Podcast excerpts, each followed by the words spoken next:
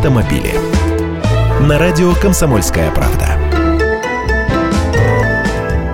Здравствуйте! Легковушки российского производства продолжают пробивать дорогу на экспорт. Речь идет не только о Беларуси, Казахстане и странах СНГ, а именно о дальнем зарубежье.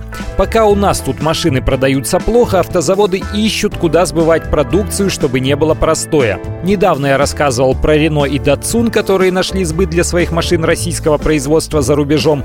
Теперь очередь за Hyundai. Компания собралась продавать новый кроссовер Крета в Грузию. Помимо этой страны, модель питерской сборки будут поставлять в автосалоны Казахстана, Беларуси и Украины. А в перспективе автомобили Hyundai Крета будут поставляться и на рынке Ближнего Востока, только сначала необходимо будет пройти адаптацию и сертификацию.